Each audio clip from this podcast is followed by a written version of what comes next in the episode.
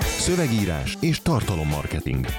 Minden az engedély alapú reklámokról és a minőségi tartalomról. Stratégia és terjesztés. Trendek és vélemények. Ez a Kontent Pub. Jó napot kívánok, hölgyeim és uraim! Nagy szeretettel és tisztelettel köszöntök mindenkit. Ez a huszonhatodik Kontent Pub, ráadásul egy meglepetés vendéggel, akit a meggyőzésről fogunk kérdezni. Kezdjük hát azokkal, akikkel körbeüljük a mikrofont. Itt van velem Benyó Dániel. Csodálatos itt lenni, mint mindig. Vavrek Balázs. Én. És kiemelten köszöntöm doktor Újszászi Bogár Lászlót, a meggyőzés szakértőjét és a meggyőzés pont hu tulajdonosát. Sziasztok! Hogy egy kicsit képbe helyezzük a téged még nem ismerő hallgatókat, azért mondok rólad pár dolgot, és ezt akkor kiegészítheted. A Budapesti Corvinus Egyetem retorika és beszédtechnika tanára vagy, dolgozol a Magyar Rádiónak, a vállalkozásodban pedig cégre szabott meggyőzési és befolyásolási technikákat kutatsz és oktatsz olyan vállalatoknak, ahol kulcsfontosságú a személyes eladás. Többszörös Kazinczy emlékérmes vagy, akinek az érdeklődési területe a retorika, a beszédtechnika és a meggyőzés. Illetve, ha valaki esetleg járt az e-commerce plázson a hallgatók közül, akkor ő találkozhatott is veled személyesen, hiszen a második nap előadtál. Vagy Kérlek. Illetve, hogyha meggyőzés technikai tréningünkön előfordult valaki, akkor szintén találkozhatott Lacival. Vagy pedig a marketing szöveg pont com feliratkozói. Igen, akik interjút olvashattak vele tavaly. Így van. Erősítsd meg, kérlek. Ez így van. Ez így van. Na, mielőtt belemennék akkor ebbe a zabolátlan beszélgetésbe, azért pár dolgot kérdezzünk tőled. Mesélj egy kicsit, hogy jött ez az érdeklődési kör számodra? Igen, mindig is nagyon érdekelt a, a, a beszédtechnika, és általános iskolában és középiskolában is indultam a Kazinczy szép magyar beszédversenyeken, és nagyon érdekelt az, hogy mi alapján dönti el a zsűri az egyik felolvasóról, hogy szépen olvasott fel, vagy jól, illetve mi alapján döntik el, hogy ki az, aki jobb, mint a másik. Én ezt nagyon sokáig ö, kutatgattam középiskolásként, de nem jöttem rá a válaszra. Majd amikor felkerültem egyetemre, akkor találkoztam Baha Imre tanár úrral, aki elmondta, hogy bizony emögött van egy tudomány, amit úgy hívnak, hogy fonetika, tehát a zsűrinek van egy konkrét szempontrendszere, ami alapján el tudja dönteni, hogy ki az, aki jól, okosan vagy szépen olvas fel, és ki az, aki nem. És amikor láttam, hogy emögött van egy tudományos szempontrendszer, akkor elkezdett az engem érdekelni, hogyha azt tudom irányítani, ez szerint a szempontrendszer szerint, hogy a másik azt mondja, hogy én jól olvasok föl, akkor biztos, hogy másban is tudom őt irányítani. Aztán nem találtam fel a spanyol viaszt, mert rájöttem, hogy a retorika az egy nagyon régi tudomány, ami pont ezzel foglalkozik, és amikor megtaláltam a retorikának azt az ágát, ami a meggyőzés és befolyásolás technikára fókuszál, akkor úgy döntöttem, hogy ezzel a területtel szeretnék mélyebben megismerkedni. Mondták otthon egyébként, hogy lehetnél rendes ember és ügyvéd, hogy valamilyen pedig ilyen meggyőzés technikai... Ez így közben alakult egyébként. Tehát így nem mondom azt, hogy én általános iskolában azt mondtam, hogy én meggyőzés technikai szakértő akarok lenni, hanem így jutottunk el eddig. És hogyan jött a kapcsolat a Creative Control-al? Akkor ezt is vállaljuk most már fel. De nagyon-nagyon régen, hát már gyakorlatilag tíz, több mint, közel tíz éve ismerjük egymást. Nagyjából pont, igen. Igen, igen, igen. És amikor elkezdett a Creative Controlnál dolgozni, akkor egyszer csak írt nekem, hogy mit szólnék hozzá, hogyha tartanék náluk egy előadást. Itt megtartottam ezt az előadást is, azóta nem zavartak el. Na, hát ez egy jó hír. Nem, mert szeretnek téged ugye azok, akik pénzt adnak nekünk, úgyhogy visszahívunk téged rendszeresen. De neki ez a titka nagyjából. Baráti kapcsolat alapján. Mesélj kicsit akkor, Dani, te most így külső szemlélőként, hogy szerinted mi az, amiért ö, szeretik a... a Lacit. De halvány fogalmam sincs. Elképzelésem nincs erről. Mutasd én azt tudom, hogy nem, emlékszem, amikor együtt jártunk, egy csoportársak voltunk a Kodolány, én, én azt tudom, tehát más orientáción kötöttünk ki, de aztán baráti társaságban mégis valahogy összejártunk. Tényleg nem tudom miért, tehát valahogy az elmebetegségeink összeérnek valószínűleg, meg nem tudom, később aztán én szimpatikus voltam, itt kedves Laci csinál ilyen meggyőzés szintjén, meg hát Uh, mindig ő volt az, aki így a legszebben, a legválasztékosabban fejezte ki magát, meg uh, így mindig szépen beszélt, és mindenkit rá tudott venni dolgokra, úgyhogy nem vették észre, és aztán ebből elkezdett pénzt csinálni, és ez nekem nagyon szimpatikus volt. Úgyhogy uh, gondoltam, hogy ezt, így, ezt a tudást így becsatornázom egy kicsit a cégbe. És ez tök jól működik azóta is. Minek az embernek ellenségek, hogyha ilyen jó barátai vannak. Ez biztos, ez biztos. Na, akkor kezdjük egy egy kérdéssel, hogyan hasznosíthatja ma egy cég a meggyőzés technikákat? Mennyire hasznosítható egyáltalán? És most ezt tényleg úgy kérdezzük, mintha zéró ismerettel rendelkeznénk a témáról. Ugye a, a meggyőzés technikát is nagyon sok ö, szempontból meg lehet közelíteni, és én megmondom őszintén, hogy nem hiszek a, a polihisztorokban. Tehát nem gondolom azt, hogyha valaki ért a meggyőzés technikához, akkor onnantól kezdve mindennek a meggyőzéséhez ért. Ugye itt is van ennek a, a virtuális dér, ö, térben jogosultsága, van a marketingben. Én elsősorban arra fókuszálok, hogy a személyes eladás során milyen meggyőzési és befolyásolási ö, technikák működnek jól. És ezért válaszolva röviden a kérdésre, amikor egy cégnek van egy olyan főállású értékesítője, aki személyes eladás során szeretné a cégnek a bevételét növelni, akkor jönnek képbe azok a fajta technikák, amivel én elsősorban foglalkozom. Mit tudsz mondani azoknak a cégeknek, akik azt mondják, hogy rendben, Bogár úr, ez nagyon szimpatikus, látom a referenciáit, látom, hogy száz különböző helyen ezerféle megoldás, én ezt mind látom, de az én cégem más. Igen, ez nagyon sokszor felszokott merülni. Nézzük először az egésznek a tudományos hátterét, hogy egyáltalán miért mondja, hogy az más. Amikor van a szociálpszichológiában egy olyan szakszó, hogy kognitív diszonancia, hogyha valaki még nem találkozott ezzel, akkor ez azt jelenti, hogy ha rámutatnak a következetlenségünkre, akkor ezt valahogy magunkban rendezni kell, mert ez konfliktussal jár. És ahogy az agy érzékeli, hogy valami stresszt okoz, megpróbálja megszüntetni ezt a kellemetlen érzést, hogyha nagyon röviden össze akarjuk foglalni. És ezek a cégvezetők sokszor azért mondják, hogy az ő cégük más, hogy saját maguknak el tudják azt adni, hogy eddig miért nem foglalkoztak ezzel, és ez miért van rendben. Ez az egyik kérdéskör. A másik pedig az, hogy mindig azt szoktam mondani, amikor mondjuk egy vállalatnál kint vagyok, és egy értékesítő mondja, hogy ez más, mindig azt szoktam mondani, hogy ha ezt be tudja bizonyítani, hogy az ő által eladott termékeknél a magyaroknak az agya másképpen működik, akkor Nobel-díjat fog érte kapni. Eddig még Svédországban nem vettük meg ezt a repülőjegyet, de ez nem jelenti, hogy a következő héten nem lesz egy ilyen delikvens, aki erről ír majd egy tudományos tanulmányt. De meglepődnék. Hasonló zajlik le a cégvezető agyába akkor is, kérdezem, amikor azt mondja nekem, hogy hát én, és ez megtörtént, kiszórólapoztam az ötödik kerületet, ötvenezer forintért, vagy nem tudom mennyiért, és amikor megkérdezem, hogy de milyen eredmény, és mondja, hogy tíz ember bement kávézni, vagy valami, de ilyen elenyésző. És mondom neki, hogy ötvenezerből meg tudsz tölteni tréningeket, meg tele tudod rakni. Hát ötvenezerből Facebookon százezerekhez elérsz impresszió alapon, meg így milliókat tudsz keresni, hogy próbáltad-e már azt, mert így minden iparági adat azt mutatja, hogy Facebookon éri meg a legjobban. És akkor erre azt válaszolja, hogy én próbáltam a Facebookot, az nem működik. Igen, sajnos az emberi agy úgy működik, hogy mindig valamilyen közvetlen vagy közvetett korábbi tapasztalat alapján dönti el, hogy hogyan cselekedjen abban az adott helyzetben. Csak ilyenkor azt nem nézik meg ezek a, a, a, az emberek, hogy az az adott minta, amit ő alapul vesz, amiből azt következteti, hogy ez nem működik, az nem egy reprezentatív minta. Tehát, hogyha engem egyszer átvert valaha egy iksz ipszilon értékesítő, akkor az összes olyan értékesítő csaló. Ugye ez nem így működik. Tehát ilyenkor egyrészt erre érdemes felhívni a figyelmet, hogy egy nem megfelelő mintából ö, vonta le ezt a következtetést. Illetve minél jobban meg kell tudnunk, hogy mi történt akkor, amikor ő ezt a jelen esetben Facebook kampányt csinálta. És be kell bizonyítanunk, visszatérve az előző kérdéskörre, hogy ez más. Nagyon sokszor ilyenkor pontosan tudjuk, hogy a másikban lesz egy ilyen kognitív diszonancia jelenség, és nekünk bele kell menni ebbe a játékba, hogy meg tudjuk győzni azt a felet. Azt hiszem, erre is mondhatná József Attila, hogy asszony, ha játszott velem hitegetve, hittem igazán, hadd teljen a kedve. Néha szükség van erre a József Attila gondolatára az értékesítésben. Hogyan tudjuk ennek az illetőnek úgy bebizonyítani ezt, hogy ne sértődjön meg, mert so- sokan személyes támadásnak veszik, hogyha rámutatunk arra, hogy nem a víz volt a hülye, hanem a kacsa nem úszik jól.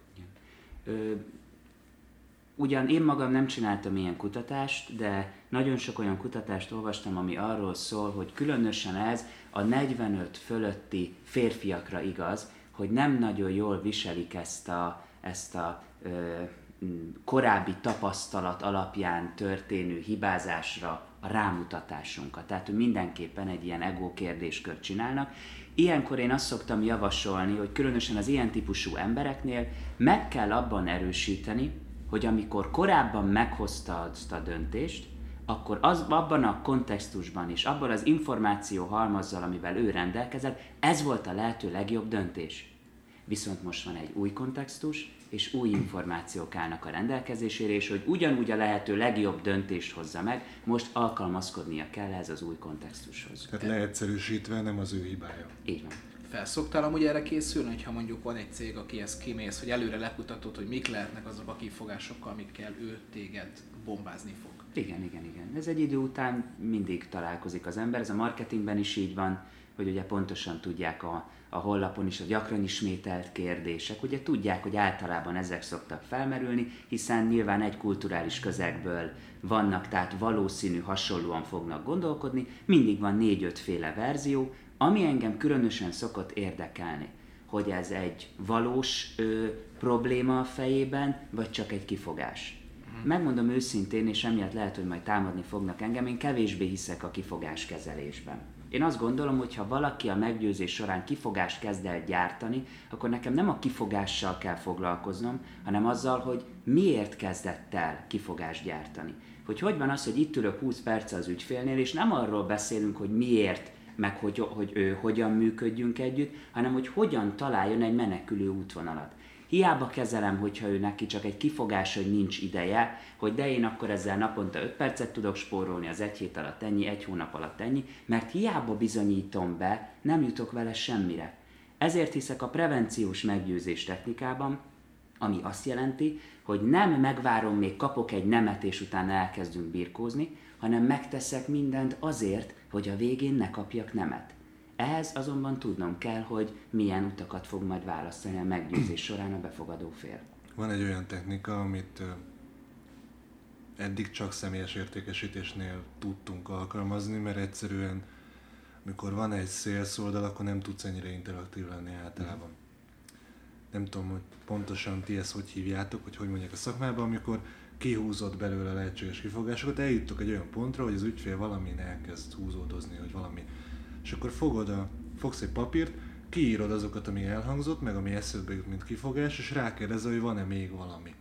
Van-e még valami, addig, amíg az összes létező kifogását, ami eszébe jut, elmondja. És utána úgy irányítod az egészet, hogyha ezeket tegyük fel, hogy mind meg tudom válaszolni kielégítően. Nem tudom, hogy ez így lesz-e, de tegyük fel, akkor lehetséges-e, hogy akkor itt egy pozitív döntés születik. És akkor itt ke- szerzünk egy kicsi igent, és utána kezdjük el megválaszolni ezeket. Uh-huh. Ez mennyire illeszkedik ebbe bele? Ö, annyiban beleilleszkedik, hogy a végén lehet, hogy a befogadó félnek a viselkedését meg tudom változtatni, azaz a végén azt mondja, hogy na jó, aláírom. Csak hogy kérdés, hogy azért változtatta-e meg a viselkedését, mert úgy érezte, hogy attól a kellemetlen helyzettől meg akar szabadulni.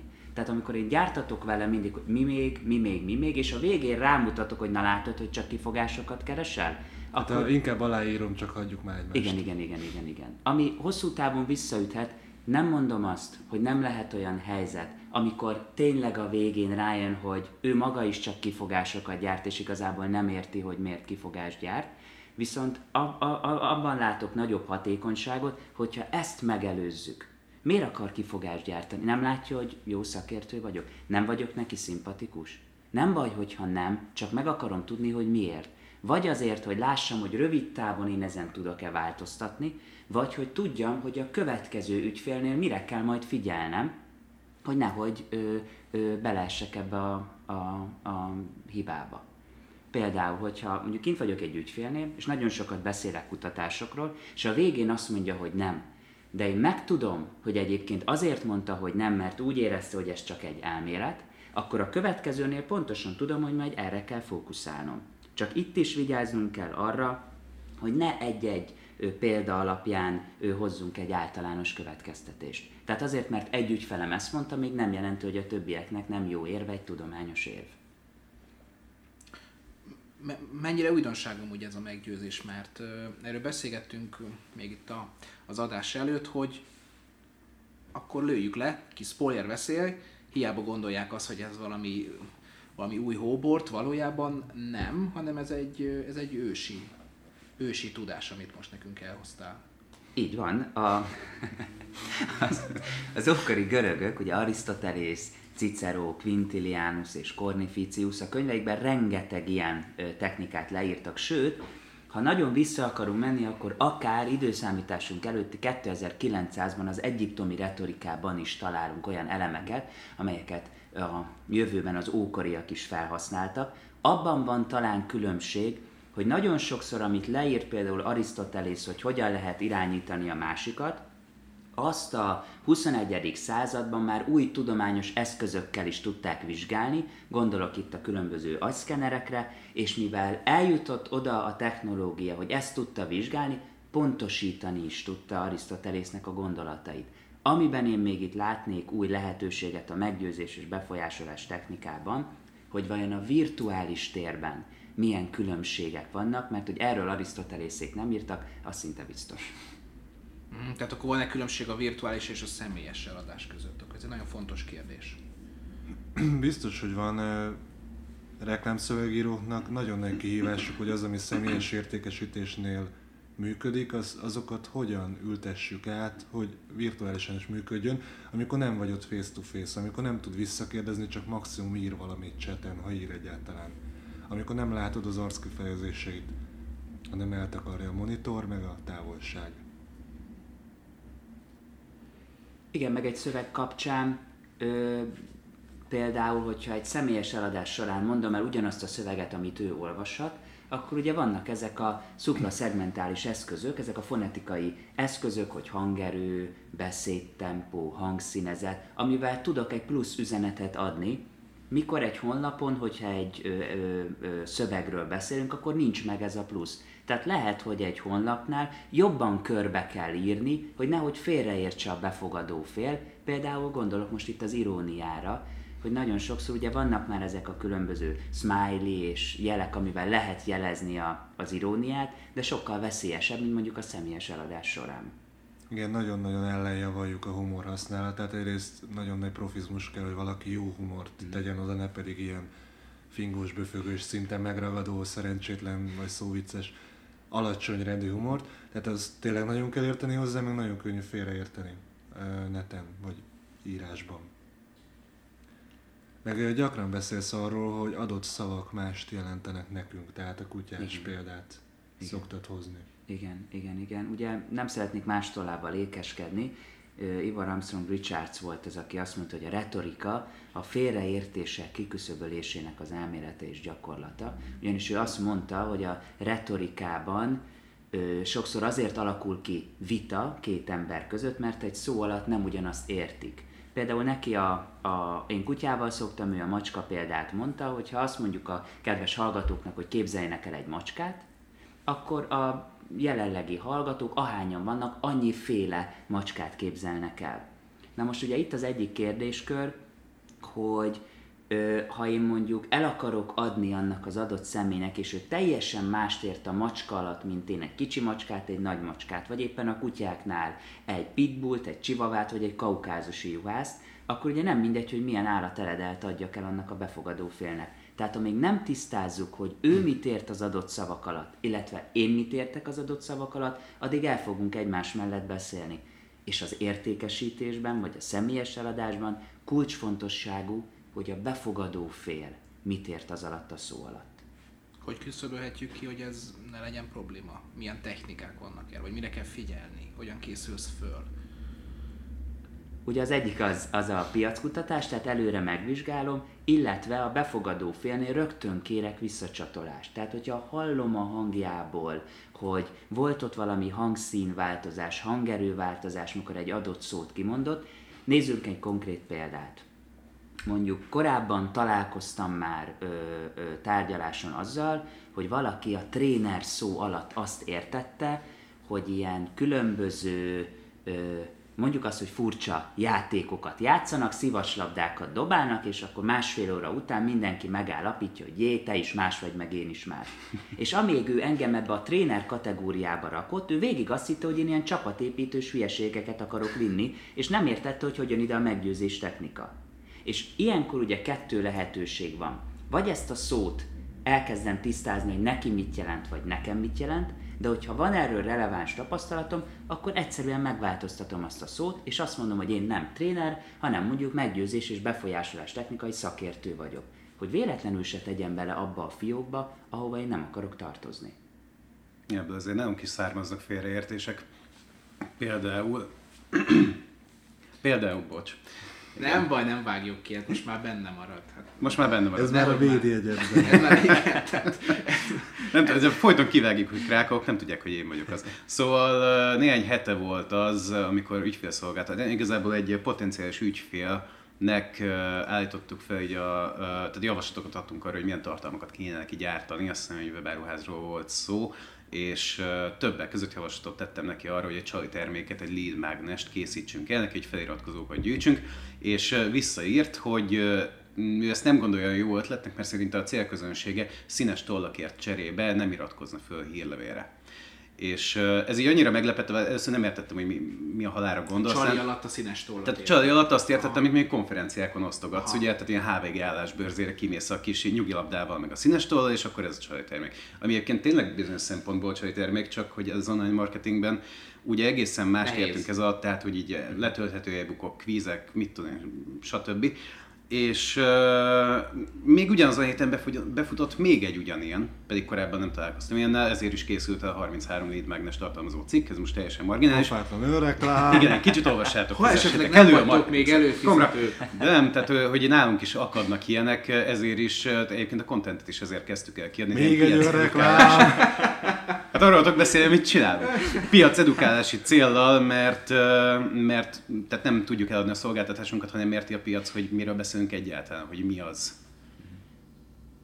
Mennyire tanulható amúgy a meggyőzés? De még, nem még erről a kutyás például azt akartam elmondani, hogy egyébként ez nagy kihívás, tehát mondjuk van egy ezer fős címlistám és marketingesek, és mondjuk valami olyat adok, ami kampány fölállítási mesterterv, meg expo, meg nem tudom mi, és akkor nyilvánvalóan tudom róluk, mert föliratkoztattam őket azzal, meg szegmentáltam, meg beszéltem velük, hogy nagy kihívásuk az, hogy a kampányokban valami eltörik, de hogy pontosan mi törik el, tehát hogy nincs hozzá anyag, vagy nem tudja megvalósítani, időhiány, vagy csomó minden miatt eltörhet, ilyenkor nem csináltam azt, hogy túl szűkre szabom, tehát azt mondom, hogy azért, mert neked nincs időt kampányt felállítani, ezért most ezt a levet olvasd el, mert akkor csak egy kis részét érem el. Ha meg azt mondom, hogy kampányfelállítási probléma, akkor lehet, hogy túltág, és nem szólítom meg. Ilyenkor mit csinálok? Mennyire legyen tág, mennyire? Megmondom őszintén, hogy nem tudok erre egy ilyen instant megoldást adni, hogy na, akkor mindig így kell csinálni. Amit én tudok javasolni, hogy kérdezzük meg. Tehát kiküldünk egy ilyen ö, ö, tágabb ö, értelmezésű ö, ö, ö, kérdéssort, és kérdezzük meg, hogy ők mit értenek alatt. Aztán kiküldünk egy szűkebbet, és megnézzük, hogy hogyan reagálnak.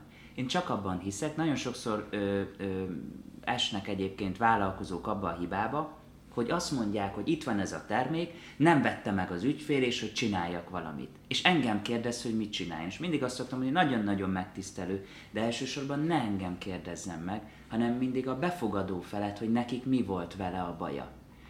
A másik probléma, és gondolom, hogy ezért is merült föl benned a kérdés, hogy nagyon sokszor hiába kérdezed meg a befogadó felet, fogalma nincs, hogy mi az a probléma, és nem tudja, hogy neki mit kell.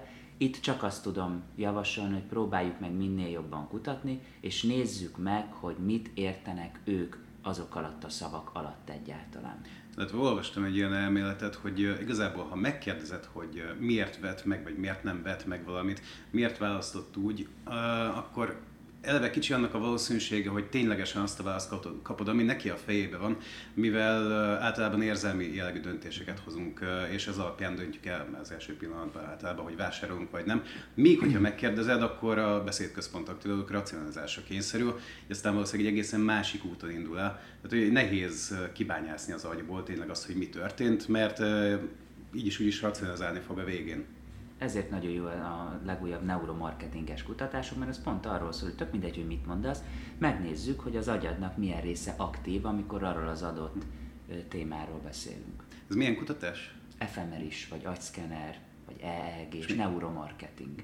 És de, uh, hogy saját? Vagy? No, nem sajnos, ugye ezek a efemeris gépek, ezek nagyon-nagyon drágák. Én úgy tudom, hogy Magyarországon talán csak az M T A-nak van ilyenje. Hát például a Harvardon, ott a bizniszretorika tanszéknek külön van ezért sem tudjuk felvenni velük a versenyt, hiszen a szomszéd szobában van egy ilyen gép, ami nálunk Magyarországon egyetlen egy van.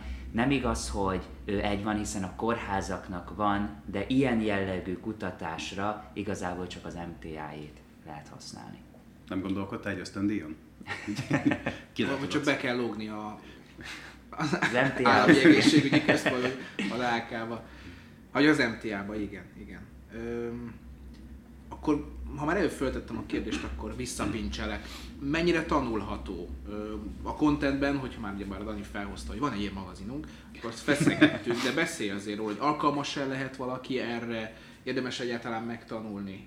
Én azt gondolom, hogy mindenkinek tanulnia kell, annak is, akire azt mondják, hogy ő vérbeli értékesítő. Azért is, mert nagyon sokszor találkozom azzal, hogy valaki egy jó értékesítő, mit értek jó alatt, mondjuk tíz per hatszor elad.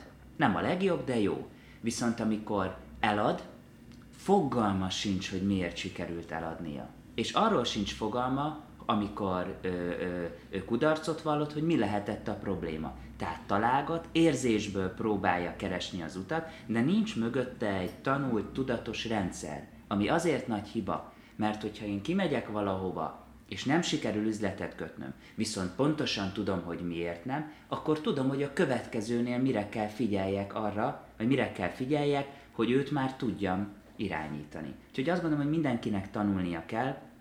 Nem mondom azt, hogyha van egy ö, ö, borzasztó kinézetű, borzasztó beszédtechnikával rendelkező, rendkívül alacsony intelligenciájú ember, akkor hogyha leülök vele húsz percre beszélgetni, ő lesz a nem tudom az új zigzaglár, nem erről van szó, hanem arról, hogy mindenkit el lehet juttatni egy bizonyos szintre, az idő nem mindegy, hogy mennyit kell vele foglalkozni, illetve a nagyon jókból is lehet jobbat csinálni, viszont abban nem hiszek, hogy el lehet érni itt száz százalékot. Én még nem találkoztam olyan technikával, tehát fiatal ö, kutató, vállalkozó vagyok. Lehet, hogy van ilyen technika, csak én még ezt nem találtam meg.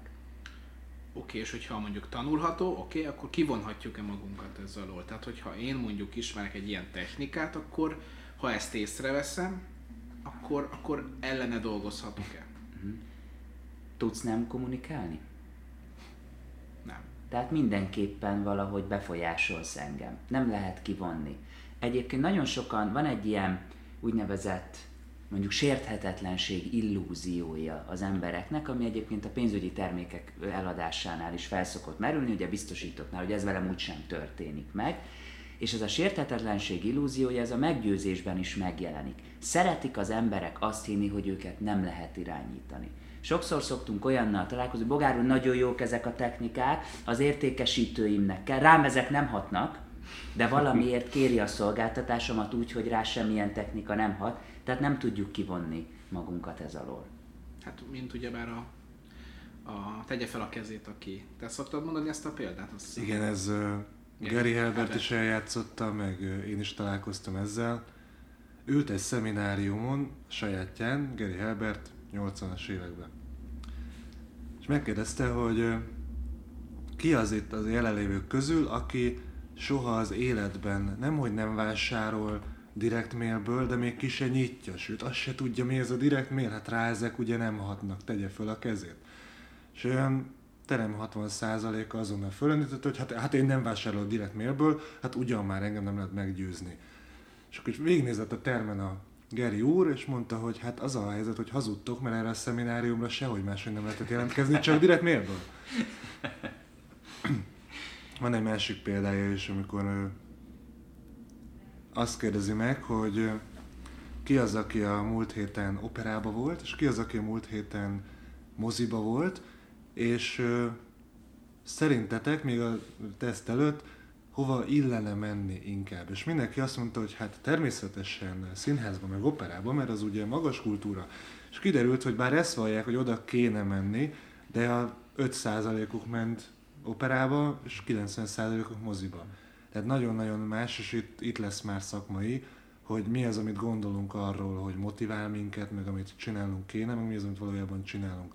Nagyon sok kampánynál, amikor nekiálltunk kutatni, hogy mi motiválja embereket, amit elmondanak, és mi az, amit valójában csinálnak. De a tréningeknél vettük észre, hogy bárkivel, akivel találkoztam és szóba került, mondta, hogy hát jó, jók ezek a kajafotók, de hát nem azért, nem azért megyek, meg, meg nem az helyszín miatt, meg a kiszolgálás miatt. De én közben meg látom, hogy kirakok egy ilyen kajafotós dolgot, és azzal, hogy mennyire nagyon-nagyon jó lesz az egész millió, akkor abból vesznek. És utána ez az ember, aki vett ebből a linkből, amit fölparamétersz, elmondja nekem, hogy rá ezek nem hatnak, hogy ő nem azért jön. Tehát hát de csak azért tényleg... teszte meg, mert láttam, tehát hogy majd, hogy hatott rá. Tehát máskülönben én észre se veszem. Hát abból az egyetlen linkből vásárolt konkrétan, és utána elmondja, hogy hát rá ezek nem rá. Most ő nem azért.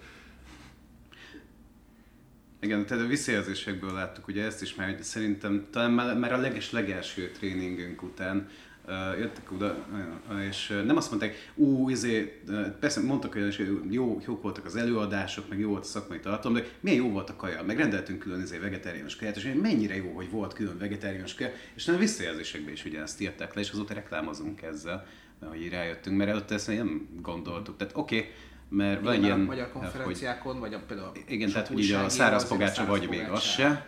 Az a... nagyon nehéz azért zsebre többni, amikor porzik érte. Mert me össze kell morzsolni, és ugye erre nem voltál jó újságíró. Infúzióba kell adni, tehát így eleve megfogod, akkor már, már majdnem már folyadék szintre le mennek az atomjai. Nem tudom egyébként, hogy mondjuk az ego szempontjából érdemes ezt megközelíteni, de én általában, amikor együttműködök egy vállalattal, akkor én azt szeretem, hogyha előtte csinálok egy felmérést, kimegyek az üzletkötővel, és megnézem, hogy egyáltalán milyen technikákat használ most, az tudatos, nem tudatos, és így tovább. És ilyen felmérésem volt, hogy lakossági ügyfélnek akart pénzügyi terméket eladni a, a kedves értékesítő, és a végén a férfi embertől, egy ilyen negyven körüli férfi ember volt, megkérdezte, hogy ki hordja itthon a nadrágot. Most nyilván mit mondotta? Hát, hogy én, ki más.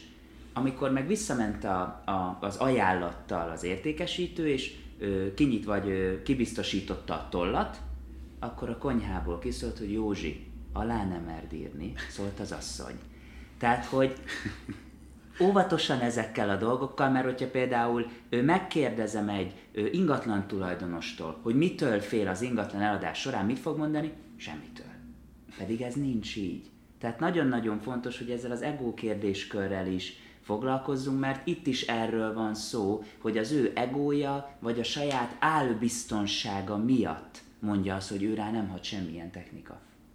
És ez egyébként az egészségügyben is nagy probléma. Nem megyek el szűrővizsgálatra, velem úgysem történik semmi. Én fiatal vagyok, ott, ott nem fordul elő ilyen betegség. Fogászatlan, amikor dolgoztam, rendszeresen találkoztunk azzal, hogy, hogy ó, nekem jó fogaim vannak, én jó fogakat örököltem. Vagy épp ellenkezőleg ő azt mondja, hogy ám minek, anyámnak is fogköves volt, nagymamámnak is fogköves volt, nekem is negyven évesen ki fog hullani, leszarom az egészet.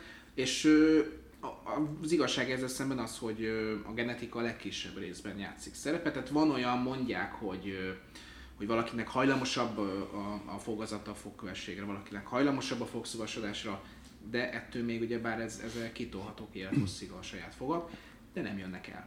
Emlékszem, emlékszem talán tavaly vagy tavaly ott volt egy olyan reklám a tévébe, ez a velem úgy történt meg mindenre felfűzve, szerintem ilyen társadalmi célú, ha valami hasonló volt, hogy volt két ilyen negyvenes korú barát, és az egyik szívrohamot kapott, és akkor a másik ment Na, be igen. hozzá a kórházba, és az a pillanat... Uh, lehet, hogy gyógyszer az is, nem, nem vagyok benne biztos, mert tehát ennyire volt. Konkrétan arra emlékszem a legélénkebben a reklámban, amikor ugye a másik ember ül az ágya mellett a barátjának, és akkor az a látványos műlő meglepődés is ráközelít a kamerát. Lehet, hogy velem is megte. És annyira rossz volt, annyira elképesztően rossz volt az egész. De vannak a mintájára. Remélhetőleg nem ennyire rosszan fogalmaztuk meg így egy reklámban, ami a jogi szolgáltatás volt, egy jogvédelem baleset, meg nem tudom micsoda. És ö, emberek hajlamosak felülértékelni a velük pozitív, tehát pozitív jövőt, és alulértékelni a veszélyeket. Valószínűleg azért, mert máskülönben félelemben élnénk állandóan, meg nem lenne annyira komfortos a létezés. És ezt ö, ugye mondják ezeket, hogy a balesetek mindig másokkal történnek. A más országokban tör ki háború, más országban van éhínség, másnak a gyereke töri el a lábát, meg más ö, baleset, más szenved balesetet. És akkor levezettem, hogy én elhiszem, hogy ezt így gondolod, hogy a balesetek másokkal történnek meg, de gondolj bele, hogy egyszer te is más lehetsz, egy statisztika mások számára. Tehát a szomszédodnak te is más valaki vagy. akinek ellopják az autóját. És ez minden szinten egyébként. Emlékszem, amikor uh, Ukrajnában, amikor tört ki a polgárháború? tizennégyben? És, uh, és akkor én, engem érdekelnek az ilyen uh, globál, uh, világpolitikai témák, és szeretek is erről beszélgetni emberekkel, és a nagy többség, az kilencven százalék az úgy volt, hogy kit érdekel, hát ez hol van az Ukrajna, és így föltettem át, hogy azt vágod, hogy ez egy szomszédos ország. Tehát, hogy ez így pár száz kilométerre történik, és konkrét egy olyan országban, hogy így magyar kisebbséggel meg ilyenek. Hát jó, igen, de messze van az, meg nem, hát velünk ilyen nem történhet, hát nyilván. Tehát... De közelebbi példa, amikor árvíz elönti fél Szegedet, akkor is arra gondolsz, hogy hát ez messze van. Persze. Csak te... abban nem gondolsz bele, hogy a Duna az így itt is folyik, tehát innen jut el Szeged. Ami még érdekes, hogy, hogy sikerüljön valahogy rámutatnunk arra, hogy egyébként a meggyőzés és befolyásolás technika mennyire komplex, hogy attól függetlenül, hogy most mi miket mondtunk, Arisztotelészék is megírták, hogy a félelemre appellálás az egyik legjobb meggyőzés technikai eszköz arra, hogy viselkedése vagy cselekvése bírjuk a befogadó felet. Csak hogy Arisztotelészék azt is megírták, a, illetve Arisztotelész azt is megírta a rétorikában, hogy ha félelemre appellálunk, mindig kell mutatni megoldást vagy kiutat. Különben, ha csak félelemre appellálunk, akkor pont ez játszódik le az emberi fejbe, hogy nem, mivel nem látom a megoldást, inkább leminősítem, lekicsinyítem azt a problémát, viszont hogyha valaki mond megoldási javaslatot, akkor ez a félelem egyébként valós az emberekben, de ahogy kap egy kulcsot hozzá, az a kulcs már viszont kell neki. Egyik kedvenc headline-unk, amit egyébként Balázs írt meg, és egy irodabútorokkal foglalkozó cég számára készült, nem tudom, hogy hírlevél volt, vagy landing, de az ön éppen a halálba öli magát. Volt ilyen, ugye jól emlékszem? Azt hiszem, igen. Igen. Ez egy-egy kedvencem ever.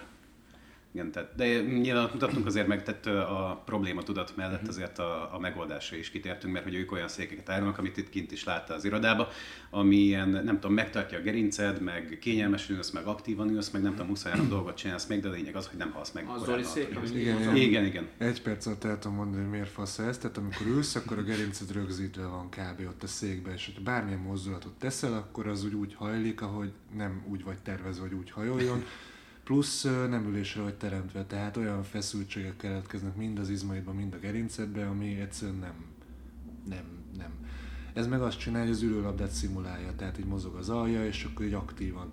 Lényegében nem tudsz úgy ülni benne, hogy a gerinc körüli izmok ne aktiválódjanak, ezt nem érzed, kivéve akkor, hogyha undorítóan lusta vagy, és soha nem mozogtál, akkor érzed. De egyébként, hogyha így relatíve fit vagy, akkor nem, nem érzed, hogy te ott dolgozol, de mégis tartod magad. És akkor nem, nem lesz az, hogy harminckét évesen fölkelsz, és így még így fiatalnak gondolod magad, és úgy már, úgy már minden másnap úgy derékfájás. És nem kezd föl. Ja, egyszer már nem kezd föl. Ez csak a félelemre való appellálás miatt említettem. Egyébként én arra vagyok kíváncsi, hogy amikor értékesítőket képzett, tehát azt mondod, hogy ugye lehet, hogy valaki jó értékesítő, de hogy nem tudja, hogy mitől az. Utána képezned kell, hogy tudatosan ö, használja azokat a technikákat, azokat a, az utakat, módokat, ahogy embereket meg lehet győzni. Mennyi idő után jön el, vagy eljön az a szint, ahol már ö, mondjuk ismét rutin, annyira rutinosan, annyira ö, jól alkalmazod ezeket, hogy nem gondolkodsz rajta. Tehát van az a szint, hogy nem kell ilyen nagymértékű koncentrációhoz, hogy te jól értékesíts, hogy ne az járjon a fejedbe, hogy most milyen technikát alkalmazz. De az autóvezetésnél, ugye, amikor először vezetsz autót, akkor mi mindenre koncentrálsz, egy évvel később pedig már az asszonnyal beszélgetsz, rádiót hallgatsz. es em es-ezzel kiköt az áramban. Ha nem, nem, nem mondjunk, Viber-ezzel, jó? És nézed a tájakat, stb. Amúgy azt én is akartam kérdezni, hogy van-e mélypont, amikor oktatsz, és akkor ez reflektál a Dani kérdésére, amikor valaki ösztönszerűen csinálja, elkezded oktatni, akkor van egy olyan pont, amikor annyira újak ezek az információk, hogy elkezd erre figyelni, hogy hirtelen rosszabb lesz. És utána mikor ér el, akkor arra pontra, amikor ösztönszerű.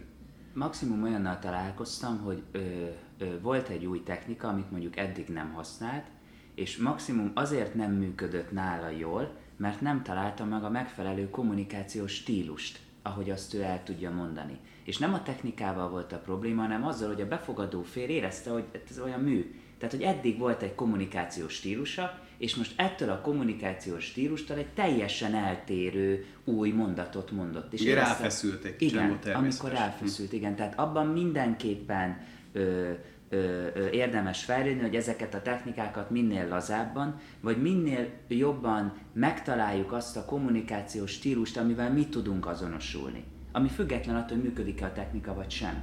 Mert a technikát azt meg lehet mérni tudományos módszerek, hogy működik-e, vagy sem, és ha működik, akkor onnantól kezdve kezdődik a cégre, vagy értékesítőre szabás, hogy nála ez hogyan működjön. Az egyik legérdekesebb egyébként, amit annak idején mondtál, az az volt, amikor megkérdeztem, hogy kiből lesz jó értékesítő, és te elsőnek hoztad például a volt profi sportolókat, aki, ami egyébként te is vagy, mert hogy a koncentráció. Egyrészt a koncentráció miatt is, másrészt meg a kitartás miatt is. Tehát abba a hibába nem szabad beleesni, és ez mindegy, hogy a személyes eladás vagy a marketinget vizsgáljuk, hogyha mondjuk van egy technika, én elkezdem azt tesztelni, mondjuk eddig a hideghívási arányom, és mondok egy számot, száz per nyolc volt. Tegyük föl, hogy én ezt egy új technikával felviszem száz per húszra, ami egy jelentős hatékonyság növekedést mutat. Viszont az még mindig azt jelenti, hogy nyolcvan nemet kaptam. Tehát a tizedik nemnél még nem kaptam meg a választ, hogy működik-e ez a technika, vagy sem. És azért látok abban nagy lehetőséget, mikor valaki sportoló, mert egy sportoló is pontosan tudja, hogy attól még, hogy nem sikerült, újra kell csinálni, újra kell, újra kell, újra kell, és amikor megvan egy kellő minta, csak azután tudom megállapítani, hogy jó-e a technika, vagy sem. Viszont ahhoz, hogy valaki ezt a mintát végigcsinálja, ahhoz egy nagyon erős kitartás kell, ami a sportolókban nagyon sokszor meg is van. Na, hogyha mivel sokan keresik a kérdést, hogy miért rossz a magyar foci, na ez az egyik ok. Nincsenek olyan berögzült automatizmusok, amelyek egy, egy, egy profi nyugat-európai sportoló focistában például megvannak. Tehát nekünk nem oktatnak le. Önöket mondok egy példát, velem is előfordult, fociztam, nem szoktam hirdetni, ez van, ezzel együtt kell élnem, imádom a magát a sportot, de engem még úgy oktattak, hogy azt mondták, hogy a, a cselezés az kvázi bűn. Komolyan. Az edzéseink régen abból is álltak, hogy egy-két passzolgatás majd játszottunk, de ott is ugyebár inkább arra ment ki a játék, hogy passzoljunk, hogy hozzuk helyzetbe a másikat, és ne önzőzzünk. Most ezzel szemben ugyebár a challenge létfontosságú futballeszköz, amit nem szabad kiírtani, de nem rögzülnek ezek az automatizmusok, ezt húsz évesen valakinek elkezdik oktatni, az nem fog úgy cselezni, mint az, aki nyolc éves korától végig megkapja ezt a, ezt a tudást és ezt az impulzust, és akit, akit folyamatosan bíztatnak arra, hogy ezt megteheti. Apró kitekintés. Ja, nagyon jó. Én a... Igen, a ba- Balázsból előtt a sportember, hogy fú, ennek én is után fogok olvasni. Majd átküldöm a szakcégeket. Nem tudom, hogy egymásra nézve lehet, hogy nagyon sportember vagyok minden. Na mindegy. Láttam egy... Közben Bogár Lászlót elvesztettük, de nem kapcsolódok hozzá. Láttam egy olyan videót, amikor Cristiano Ronaldot itt tesztelgették, hogy mi ez az alien itt. És így megnézték, hogy hogyan fut, meg hogyan mozog, meg hogyan fejel, meg nem tudom, és volt egy olyan, hogy szögletből be kellett fejelni egy gólt, elrúgták a labdát, és lekapcsolták a villanyt. És a csávó az így befejelte, mert abból látta, hogy milyen a labda íve, annyiszor megcsinálta így már, van, hogy ki tudta számítani, úgyhogy nem látta. És mondom, na az a kemény. Nem tudom, hogy erre magyar focisták képesek-e. Képesek lehetnek, tehát, na, képesek lehetnének szerintem, e, hogyha beleraknák. Van egy, az, a... ezt az UEFA, nem tudom már melyik anyaga mondja ki, hogy a, a, a futballisták, a profi futballisták kilencvenkilenc százaléka az edzéstermék. Tehát az azt jelenti, hogy most nem a Ronaldóról, nem a Messiről beszélünk, nem a, a tényleg az egy százaléknyi zseniről, hanem a többiről, őket kiképezték. Megfelelő módon kaptak egy edzésmódot x éves koruktól, lehető legfiatalabb kortól, öt-hat éves kortól, és tizennyolc éves korukban velük nem, nem meg kell tanítani ezeket, nem úgy kell foglalkozni, nem csak a gyerek fociból át kell vinni a felnőtt fociba. Igen, ő meg tud egy ilyet csinálni, attól függ, hogy mennyit gyakorol. Nézzétek meg, a Ronaldóról vannak ilyen felvételek, mint az őrült úgy edz. Itt, hogyha visszaelvezünk a meggyőzés technika tengerére, akkor, akkor abszolút így van itt is, hogyha ö, valakinek van ö, ö, tapasztalata, tehát sokszor jár ügyfélhez, akkor egy idő után látja, hogyha ilyen szögből jön a labda, azaz így fogadja az ügyfél, akkor mit érdemes tenni. Itt, amire nagyon-nagyon kell figyelni, hogy például velem elő szokott azt fordulni, nem tudom mondani, hogy mindig, hogy kint vagyok egy cégnél, és mondjuk az értékesítési vezető, vagy a jelenlegi oktatási vezető nem feltétlenül örül annak, hogy én ott vagyok, és akkor nagyon kellemesen fogalmaztam. Ettől függetlenül nem jelenti azt, hogyha én kimegyek egy céghez, és tudom, hogy az értékesítési vagy az oktatási vezetővel találkozom, akkor rögtön úgy kezelem, hogy ő engem utál. Megnézem a tárgyalás elején, hogy milyen a hozzáállása, és ha azt látom, hogy utál, akkor választom azt az útvonalat, amit előre kidolgoztam, ha azt látom, hogy nem utál, akkor meg a másik útvonalat. Érdekes egyébként így dolgozni, mert hát, belegondolva elmész egy céghez, és ott van egy értékesítési vezető, akkor, tehát hogyha te javítasz az ő eredményeiken, az rá mindenképpen rossz fényt vet, illetve legalábbis így fogja fel. Ezt nem így kell gondolni nyilván, tehát ezt itt mindannyian ugye valamilyen szinten marketingesek vagyunk, meggyőzéssel foglalkozunk, tehát mi ezt annyira nem tudjuk feldolgozni, ezt a hozzáállást, mert mi így szeretünk javítani az eredményeinken, de egyébként ez, ez szerintem viszonylag általános lehet. Mert úgy fogja fel, hogy akkor ő eddig nem végezte elég jól a munkáját, hogyha szükség volt külső segítségre. Figyelj, nagy cégeknél belejátszik a politika, meg a milyennek látszódó, meg ezek hmm, a hülyeségek, amiket szerintem nem, nem lehet kiírtani teljesen, de reménykedem abban, lehet, hogy ez ilyen álidealizmus, vagy valódi idealizmus, hogy azért ez így idővel azért úgy szűnik. Ugye itt is a félelemről van szó, hogy ugye attól fél, hogy mire lesz rámutatva. Nekem az ilyen nem értem kategória, amikor egy vállalaton belül a marketinges vezető és az értékesítési vezető ölik egymást. És a két osztály egymás ellen ö, ö, ö, hergelik a, a csapattagokat. Ahelyett, hogy úgy gondolkodnának, hogy ott van a marketinges, aki megkönnyíti nekem a személyes eladást, a marketinges meg úgy gondolná, hogy amit én ő megcsinálok, azt az értékesítőt helyzetbe hozom, és ő utána berúgja, hogy maradjunk mondjuk a, a focis példánál. De valamiért állandóan, legalábbis nagyon sokszor tapasztalom azt, hogy a két osztály vagy a két szakértői csapat között van egy ilyen, én azt gondolom, hogy teljesen fölösleges konfliktus, úgyis pedig, hogy közös a cél. Hát azért Mind, mindkét fajta, az értékesítő meg a marketinges is azért tele van egóhuszárokkal. Tehát valahogy ez a, ez a szakma meg megkövetel egy olyan attitűdöt, ami abból fakad, hogyha eleve ilyen nagy dumás, meg magabiztos, meg nem tudom mi vagy. Van egy ismerősöm, aki nagyon-nagyon jó azon a területen, amit csinál, de egyszerűen olyan szinten idegenkedik attól, hogy egy kurva linket kitegyen az Instagramra, meg egyáltalán, hogy meghirdessen egy posztot, mert úgy gondolja, hogy hát ez, ez ilyen reklám, ez én nem akarom, hát engem ismerjenek föl, meg hát nagyon idegen, személyiségétől idegen. Tehát ez az egyik, hogy azt vettem észre, hogy azért ehhez kell valamiféle. Másik, hogy valószínűleg abból is fakad, hogy mindkét osztály ilyen egzisztenciális harcot csinál belőle, tehát hogy melyik a fontosabb az, hogy árbevétel keletkezik, az ugye a marketinges azt mondja, hogy mert hogyha én nem készítem fel az ügyfelet, akkor az értékesítő értékesítő azt mondja, hogy mert ha én nem zárom le, akkor itt nincs íze, hiába készített föl. És akkor ezen szokott menni az ölés. Lehet, hogy van még több ok is. Pedig maga az értékesítő is a vállalatnak a marketingje, tehát ezt szeretik elfelejteni egyébként. Hogy ugyanannak milyen... az érmének a két pontosan. Oldalán. Pontosan. De nem mondom azt, hogy nincs olyan vállalat, ahol nincs ez a probléma, csak hogy sokszor szoktam ezzel találkozni, és értetlenül állok a probléma előtt. És mit tudsz egyébként azzal kezdeni, hogyha így állnak hozzád? Mármint amikor egy értékesítési vezető annyira nem szeret.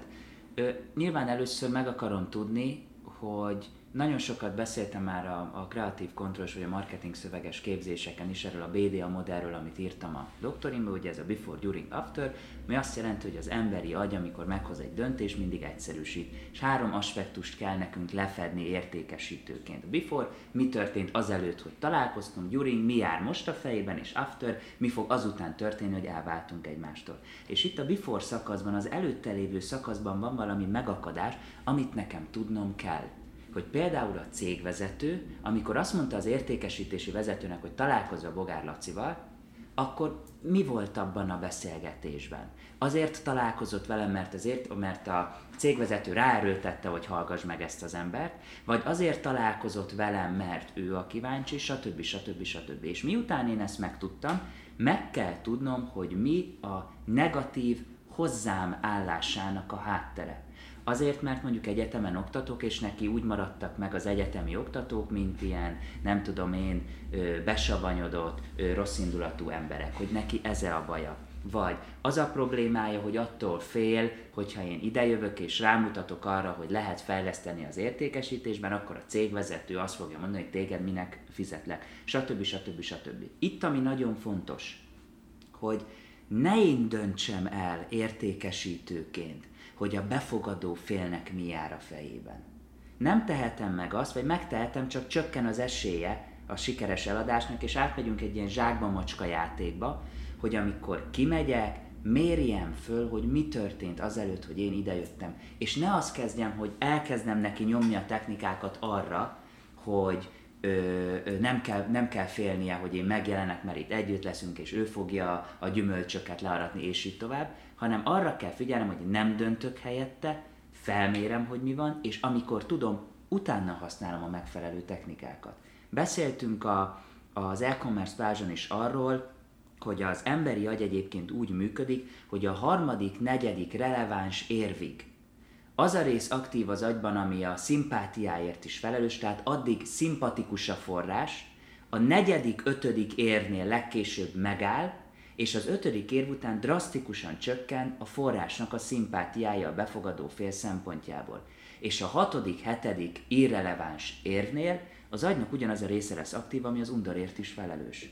A tukmálás. Elkezdődik ez a tukmálási radar, elkezd villogni, hogy itt valami nem stimmel. Tehát ezért is nagyon fontos, hogy én jól feltérképezzem a másik felet, mert van egy olyan filozófia, vagy van egy olyan elmélet, hogy rá kell nyomni minden érvet, és majd valamelyik beüt. Uh-huh. Oda mondok neki húszat, elmondom a cégbemutatót, és majd lesz közte olyan... A szőnyegbombázás kvázi. Pontosan. Csak ugye itt az a baj, hogyha nem vészem végig a meggyőzés folyamat modelljén a befogadó felet, az, aminek az első lépése a figyelem megragadása, fölöslegesen csináltam az egészet. Hiába jó a nyolcadik érvem, ha a harmadik érv után elveszítettem a befogadó felet.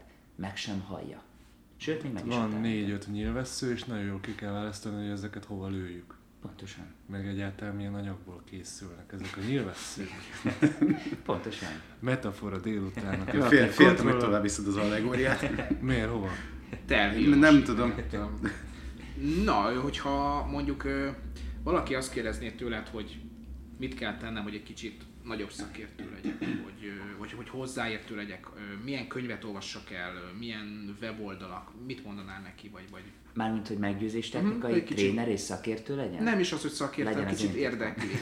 Igen, tehát az, az, az evidens, hogy keressen meg téged. Meggyőzés pont. Majd én megmondom neki, így van.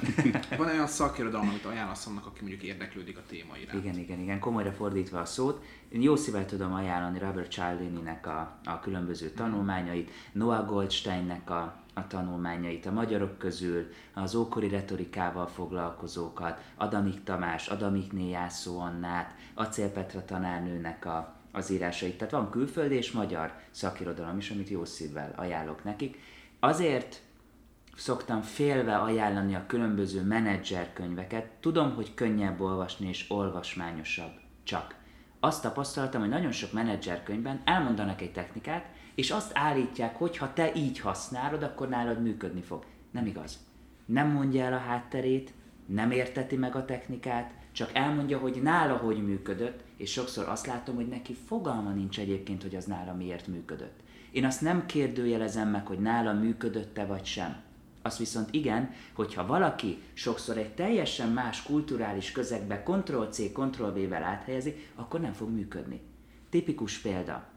Amerikai retorikai könyvekben a prezentáció kapcsán szokták mondani, hogy érdemes úgy kezdeni, hogy sziasztok, hogy vagytok, és így tovább, és majd a közönség skandálja, hogy jól, és te... Azért megnéztem volna, hogyha az e-commerce plázson így indítom az előadásomat, hogyan reagált volna a hallgatóság. És az amerikai stand-uposoknál is meg lehet nézni, hogy egészen másképp indítanak, mint mondjuk a, a magyarok. Sőt, egészen... A magyarokból van kb. három jó stand-uposunk, a többi jó, hát az, az, az most színpadra kiállok és vicceket mesélek típusú szint. Igen, igen, tehát az más. De hogy tényleg meg lehet látni, ezzel, meg lehet nézni ezeket a különbségeket. De ez, amit mondtál egyébként, tehát, ö, én már azt is hallottam ilyen, ilyen best practice-ként, hogy mozgatni kell a közönséget, hogy álljatok föl, rakjátok föl, kezdetek, masszírozzátok meg egymás vállát. Hát én ott jönnék ki, tehát így akármit fizettem egy tréningéről, harminc percen kijönnék, ha elkezdenék a mellettem lévőt masszíroztak. Azt vettem észre, hogy mozgatás az jó dolog, hogyha az ilyen készfeltartás szokott lenni, és akkor azt hallottam valahol, hogy igazából mindegy is, hogy mire teszik fel a kezüket, amíg fölteszik valamire. Na, én azt kérdeztem a... meg, hogy tegye fel a kezét, aki utálja a kézfeltartásos játékokat. És mindenki föltette a kezét. Annyira meta vagy, Viktor. Ugye itt is muszáj megértenünk az egésznek a mechanizmusát, hogy amikor működik, miért működik. Azért, mert a hallgatóságot bevonjuk. Ahogy előbb, előbb, előbb említette Balázs a metaforát, vagy az allegóriát, vagy a különböző analógiát, és az mind-mind-mind erről szól. Amikor használunk egy jó hasonlatot, egy jó metaforát, akkor is mit csinálok? Bevonom a hallgatóságot a szövegnek a megalkotásába, mert hagyom, hogy az általam mondott szimbólumokat ő társítsa valamihez. Tehát kicsit megdolgoztatom az agyát. Tehát igazából a metafora is arról szól, hogy bevonom a hallgatóságot, mert segítek neki elképzelni azt a világot, amit egyébként ő képzel el, és ezért működik nagyon jól a befolyásolás technikában, mert mivel ő hozta létre, azt hiszi, hogy igaz is.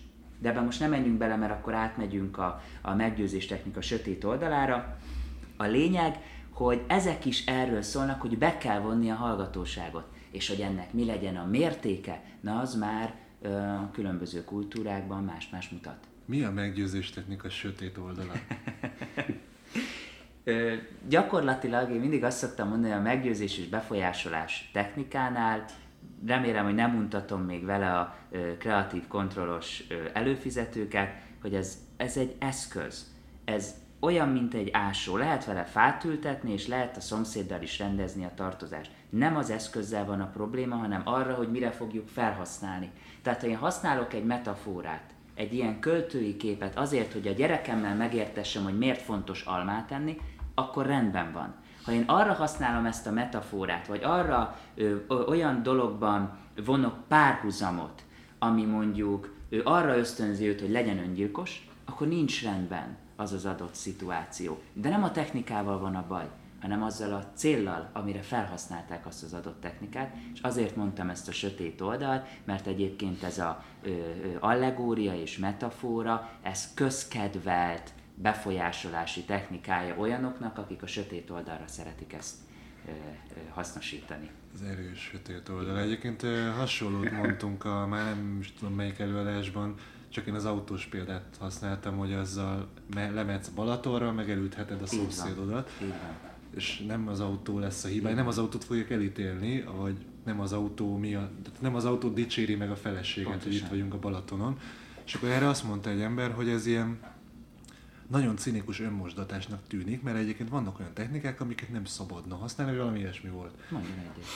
Hát nem mondott, igazából az egészet elutasította azzal, hogy nem, nem mondjuk ilyen példákat, mert ez ilyen önmosdatásnak tűnik. Hogyha ez egész ilyen tiszta játék lenne, akkor nem lenne szükség ilyen önmosdatásokra. Ez a kádári mentalitás, ha. hogy biztos, hogy bűnös vagy, mert végül is itt állsz a bíróságon, ahol berángattunk. Tehát ez nem lehet, hogy ártatlan vagy típusú dolog. Hogyha elkezded megmagyarázni, hogy ez tényleg miért a szándékon múlik, és miért nem maga az eszköz inherensen gonosz, akkor van egy, nem tudom, hogy ez rétege, vagy ilyen tízezerből egy ember, aki az egészet elutasítja.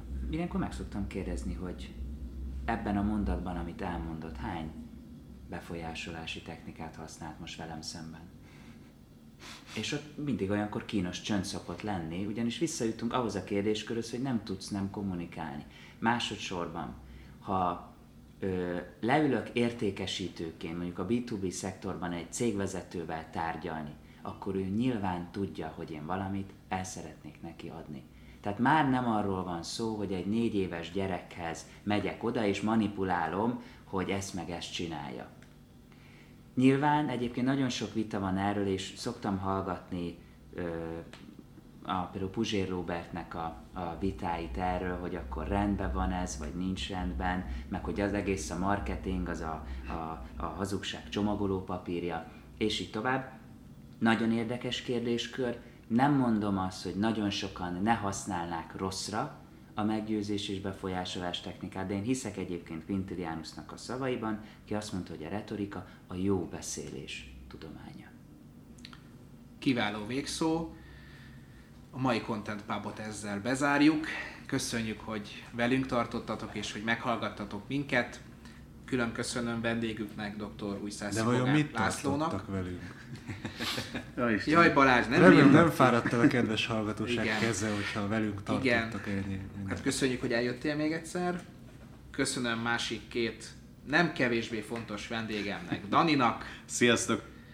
És Balázsnak is. Sziasztok! Én Csák Viktor voltam. A Kontent Pubot hallgattátok. Sziasztok! Szövegírás és tartalommarketing. Minden az engedély alapú reklámokról és a minőségi tartalomról. Stratégia és terjesztés. Trendek és vélemények. Ez volt a Kontent Pub.